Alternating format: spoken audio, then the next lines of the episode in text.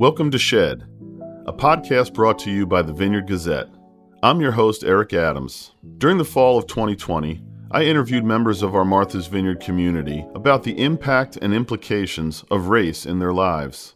As a practicing therapist, I was interested in exploring the unique experiences that shape the lives of each guest and influence the way they see themselves and the world. We chose the name Shed to encourage listeners to do away with old beliefs that no longer serve us and to shed some light on systemic racism and its effects on us as individuals as well as the communities in which we live. Thanks for listening. I hope you enjoy the show.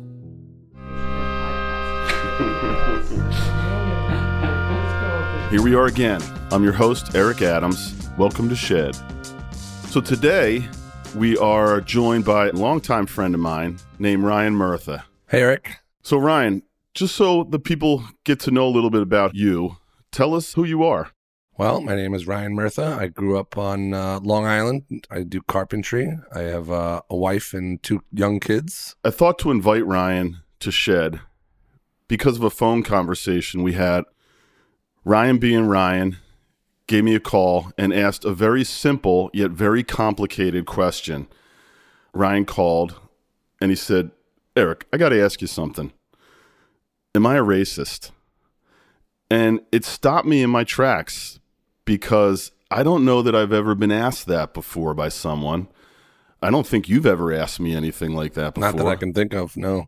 Can you tell us what made you ask the question? With all that's going on in the world today, I do question how I think of things and how I am and how I'm perceived by you as a black guy. And I, I thought I'd get a good, honest answer out of you. So I took it as a you know shot to ask someone that I can know I could ask. You know what I mean? And I don't feel like I am. I feel like I uh, try not to be, but I have things that I go, oh, maybe there's something I'm missing, or maybe I'm missing the little bits and pieces that maybe a lot of people can't see. Or I guess I could look to you for help in pointing some of those things mm-hmm. out like very obviously. I, I was really grateful that you asked. I think what we're hoping for some of the the awareness that's come since the murder of George Floyd and the protests and the Black Lives Matter movement is that we're really hoping people ask themselves and each other these questions. We have shied away from, I think, looking deeper into the nature of racism and our own personal biases. Do you remember what my answer to the question was? I don't really remember your answer, but do you? I do. I think I reacted right away and just said yes.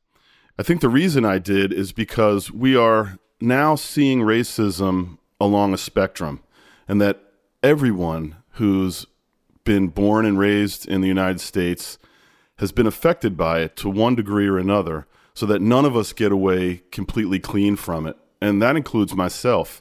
You know, I've been impacted by negative stereotypes of black people, developing ways of being in relation to white people, thoughts and feelings that I have that are that have bias in them. And it's hard for me to admit sometimes and, and I feel like I've been challenging myself more and more to be honest with myself about where I am on that spectrum.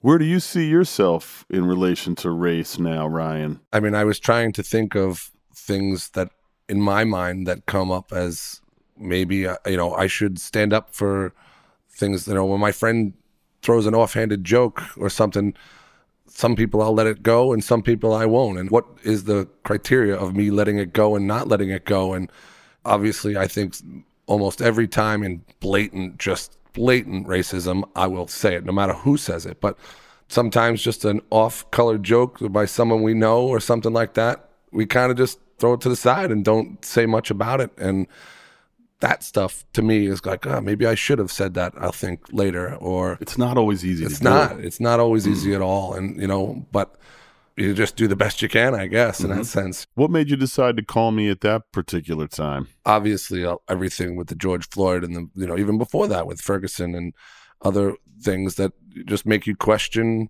where you're at in the spectrum, and I guess you mm-hmm. know. And I like to think of myself as a good person. I want to believe I'm going to raise my kids the right way, but everyone needs to learn a little bit. I know that there's room to improve. You mentioned the racist joke, and that's been a way that we've talked about am I racist or where am I on the spectrum? So There's a number of different ways to quantify the spectrum or to differentiate the gradations of racism. Overt racism. So those would be your neo Nazis, your white supremacists, your Klans people. On the other end of the spectrum would be people that are actively anti racist, abolitionists, people that are giving their life to the cause of equality for all people. And in the middle would be someone who finds himself in the position of neutrality. If we apply the joke analogy, a racist person may tell racist jokes, have hatred in their heart for black people, people of color. Maybe the next gradation would be the person who laughs at the racist joke. Maybe the next level would be the person who hears the joke but doesn't laugh. And then maybe over from there would be the person who hears the joke and confronts the racist person for telling the joke. The next level would be the person who decides, I don't want somebody like that in my life anymore. How do we locate ourselves where we are? And how do we find a way to move to a place that's more comfortable and hopefully closer toward anti racism? Any idea where you might land in that spectrum? I don't. I'm not going to say that I don't laugh at, a, at an off-color joke. I'm not laughing the hardest in the room, but you know, I actually thought of a story over on my way here about three years ago, and there was this guy that uh, started to talk. With my boss was there. We were all just talking about baseball, and he said that Babe Ruth was the greatest, and I said I I always preferred uh, you know Ken Griffey Jr. You know, I, I saw him play or something, you know, and mm-hmm. he said, you know, Babe Ruth, he went off saying how Babe Ruth is the greatest, the greatest. And I said, well, how can you, how can you compare him to other people when he didn't face black people? Mm. And he said, well, that's because the blacks ruined baseball. I asked him, I said, excuse me? And he was like, well, when the blacks came in, baseball changed and now there's all these rules. And I just couldn't take it anymore. And I just went, you are an effing racist right in his face. Hmm. The whole party stopped like a record scratching. Whoa. And I turned around and I went, he is, he's a racist and I'm leaving. And I walked out the door. It was a good friend of mine's party. And I just said, I, I know me. I'm just going to start getting loud and mm-hmm. pretty obnoxious to this guy if I stay. So I said goodbye and, you know, and that was it. Mm-hmm. And, you know, so there's that. And then there's the, the fact that I can sit and laugh at someone that I like maybe make a joke. Mm-hmm. You know mm-hmm. what I mean? And so in that spectrum, I guess, you know what mm-hmm. I mean? Whereas yep. I'm not starting racist jokes. I'm not saying I never have or, you know, never will. I, I you know, but I definitely can't say that I'm not laughing. I can't say that I'm uh, fighting the good fight at every moment. I definitely pick and choose sometimes. Yeah. So I don't know where that puts me on that spectrum, but I'm hoping to be better at it. You know, it's not easy. It's not. It's you know you you basically have to change some of your friends and family. You know, my father was definitely a racist, not a hood wearing racist, but he grew up. He was a New York City policeman, and you know he felt that you know the black people were just ruining America, if mm-hmm. you will, and we couldn't change that about him. But we let him know when he was wrong, and mm-hmm. you know, and we definitely gave him an earful when he said something we didn't like. He wasn't using the N word or anything like that, but he was definitely making little jokes, uh, mm-hmm. something fried chicken or something like that. And we would mm-hmm. just look, all three of us kids would say, you know, no, that's not okay. We're not okay with that. We're not laughing at your joke. Like to my dad, you know. Was that which, hard? Well, it definitely puts a damper on the evening or whatever it was mm-hmm. we're there for because you know he gets all like wow whose kids are these kind of attitude you know what i mean and uh, you know, there's no changing. He was almost 80. He just passed away this April. And uh, at the same time, I know my dad. If there was any way he could help any human being, he mm-hmm. would. Mm-hmm. It's just a stereotype that he kept going. And I'm ashamed. I'm not ashamed. I'm sorry to say that he couldn't correct that before he died. You know what I mean? I, I would love to have seen him just at least say, hey, you know, you were right. Or maybe not you're right, but something to say, I should have let that go. I should have been a little bit better about that, you mm-hmm. know. And when he went to wherever he was going and he uh, got there, I think overall he was a good person with it or without it. You mm-hmm. know what I mm-hmm. mean? So I'm hoping he got where he was wanted to go. That's know? the conflict that's difficult sometimes to see good qualities in people and also the qualities that we wish weren't there or the qualities that seem in conflict with the goodness of the person. Where would you want your kids to land on that spectrum?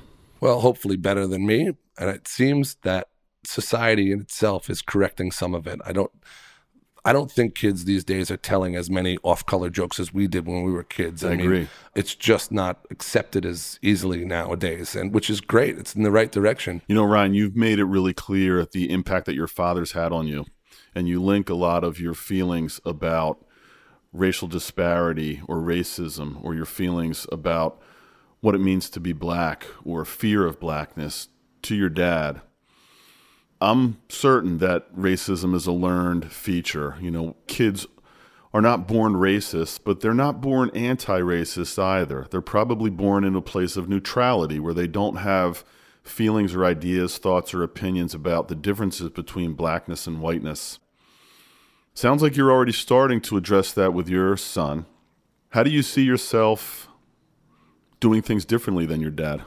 I mean, I don't start from the place my dad started from, to be honest. A kid growing up in New York City and being a cop in New York City. So I don't have that on me as, you know, that he did. And I'm not trying to defend him in any way. I just, I don't have that. And I learned, luckily enough, young enough that I don't like it. And so I definitely don't want to teach it to my kids. And I, you know, I won't allow it. And if I hear, or see something, I'm going to let them know that that's just not right, you know. And I luckily surround myself with friends that also have, are like minded and don't feel that the, any of that's okay. I'm not saying that a couple don't, you know, bad apples don't sneak into my friends, but for the most part, everyone else would also step up and say, "Hey, that's not right." And you know, it takes a village in a sense. You know, and I'm hoping that with everyone that we surround ourselves with, that they'll grow to understand that it's not accepted. Do you remember when you first became aware of race? Like when you became aware that there were differences and that there may be value placed upon those differences, positive or negative?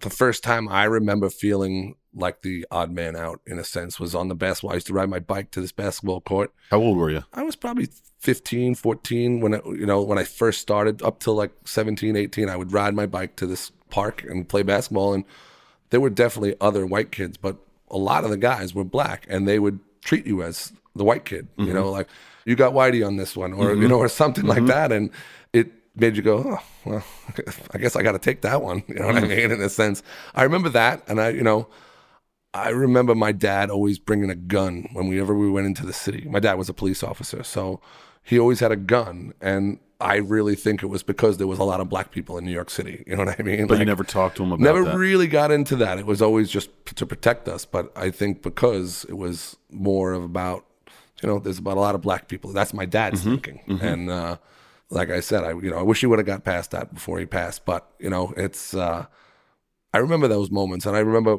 being in South Africa and feeling like the odd man out like big time. You know, you're in a mall or something. You're in this town that I was in. You were one of the only white people around, and you're like, hmm, you know. Did you feel unsafe at all? well, in, in, certain areas, I did get jumped in Johannesburg, but it was my last day, and I was walking through a, a market basically.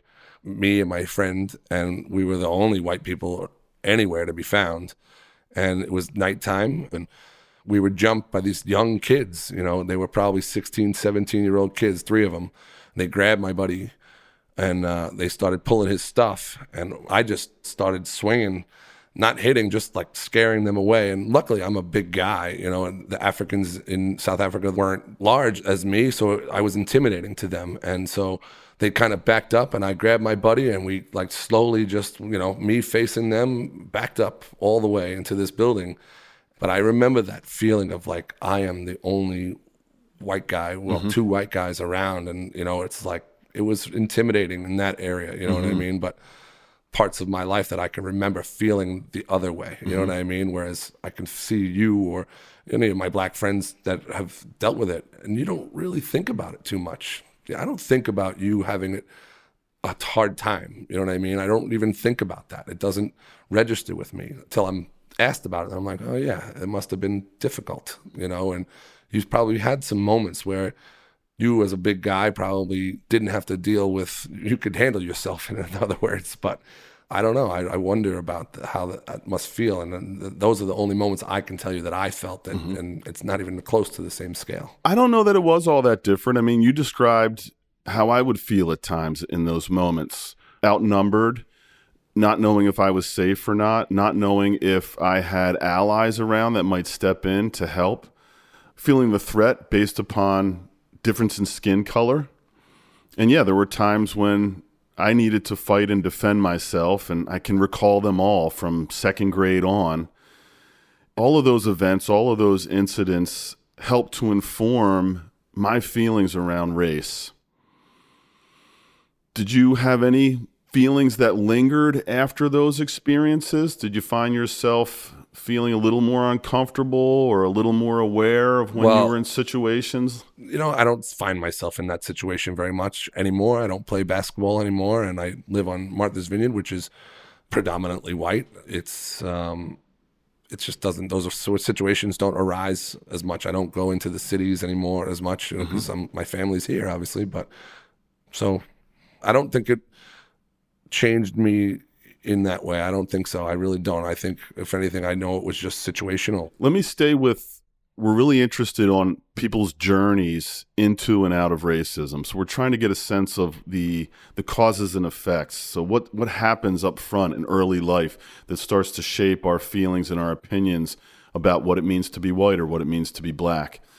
Do you remember the first time you ever heard the N word? And if it had any effect on you? I remember hearing it as a kid. I don't remember it even affecting me, to be mm-hmm. quite honest with you. Mm-hmm. And, and, I don't remember the conversation that made me know that you don't say that. Hmm. Like, you know, I don't really remember. I'm, I'm, assuming my mother was like, don't say that ever. You know mm-hmm. what I mean? So your mom felt really differently than your father, sounds like. I can't say that we ever really discussed it. Now I'm sure we've had discussions about it, but when we were kids, yeah, I don't. She, my mother wasn't. She didn't have that kind of hate in her. I don't think so. You know, she might have had some of the as a woman, maybe scared walking down the street in, the, in New York City when she was a kid or something like that, you know. But I don't see her being that way or you know or in any way or never really remember her being anything racist in my life i mm-hmm. don't remember that her being like that one of the goals of shed is to help encourage and facilitate change we have talked about racism as a social illness so, something that could be passed on from one person to another, and maybe something that could be treated. And it may be like, like alcoholism, that you always may have the capacity to go back to an active state of racism, but it may be that with enough information and enough tools in your toolbox that you may be able to live a life free from the effects of racism. To do this, we have used a stages of change model.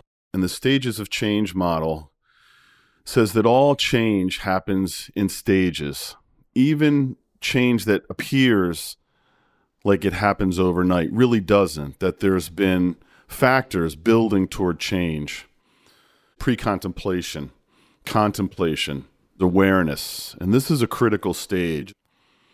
Preparation, action, take actions to change. And the last stage is maintenance. Often the things we need to do to maintain change are different than the actions we need to take to make change. Sounds like you have a lot of awareness. I mean, I'm listening to you talk about being aware of things, and you, you use language like right or wrong or good and bad. So you have this awareness that these old beliefs that you had when you were a kid the things that you heard your father say, the way that you you and your schoolmates were maybe dealing with the black students aren't ways that you'd like to be or like for your kids to be. Do you agree you have awareness? I feel like I do, yeah. I do too. How about action? Are there any actions in your life that you feel you're taking to to really make some changes? Well, I think I told you a bit of the story of how I, I I think I lost a really good friend recently because of uh, Facebook and his, in my opinion, blatant racism. I mean, he's a great friend. I love him to death, and I, I still love him to death, but he says and does things that I don't appreciate, and I call him out on it, and I call him a racist. And he had asked me not to do it on Facebook. Don't call me a racist on Facebook. But meanwhile, I could call him and he can be like, "Yeah, I know that was racist or something," hmm. and that's okay, but mm-hmm. not on Facebook because you know his mother and stuff. And I was like, and I held true to that for the most part. He just says the wrong things, and I I, I just don't appreciate it, you know. Mm-hmm. And so I called him out again, and I called him a racist, and he basically just cut me off, won't talk to me, and I'm like. All right, and I think he's waiting for an apology, and I hmm. won't apologize for it. I refuse to, mm-hmm. and I'm going to miss him, and hopefully we'll get over it. But I'm not going to apologize for what I believe is is wrong, and he should be called out for it. Mm-hmm. And you know, I think I've had moments where I've definitely steered people away from me because I've called them out, and that's fine. I don't need those people in my life. You know mm-hmm. what I mean? And I'm sure I'm a, somebody's going to come out that listens to this, of friends or something like that's going to like, well, remember you used to do this, so mm-hmm. say this, and I'm going to have to eat it. I'm, you know, and I own it, and you know, but can't think of anything offhand, but I'm definitely sure that I'd say and do some things that are wrong and drunk or and I say something silly and not even thinking about the consequences or not even thinking it through at all, to be quite honest with you. And uh, I'm not perfect, but I feel that I try to make some changes in, in people and, you know, sometimes for good, sometimes that you know, they don't they don't accept it. The Black Lives Matter movement stands for the end of oppression of all people, of all oppressed people. One of the planks in their platform is that it's not enough anymore to just be not racist. That what's really needed is for people that feel like you do in some ways, Ryan, to be anti racist, to move from a position of neutrality to real allyship with black people in this country. You feel like you're ready to make that jump to active anti racism? yeah, I think I think I would be up for it. Like I, I don't know how far I would be able to go at this time, in a sense, only just because of time mm-hmm. itself. But I think I'm going to keep my fight going with the people that I don't accept it. You know, I, I know people that I don't accept it from, and I, you know, maybe I need to broaden that as well. But I definitely think I feel like I'm fighting the fight in a sense, my own way. But there's a lot to learn. You know what I mean? Just from this conversation, I've had some thoughts and stuff that I go, oh, you know, I, I heard what I said and I went, oh, that didn't mm. sound right. You mm-hmm. know what I mean? And there's always room for improvement. Absolutely. Well, Ryan, we really appreciate your honesty and your willingness to be with us today on Shed. I hope to have you back sometime. Thank you for having me. Shed has been brought to you by the Vineyard Gazette. Thank you again for listening, and if you like what you heard, please share our podcast with your friends and family. Shed is produced by Amy Schumer, Renee Richardson, Jack Ebby, Tony Phillips, Chris Fisher, and the Vineyard Gazette.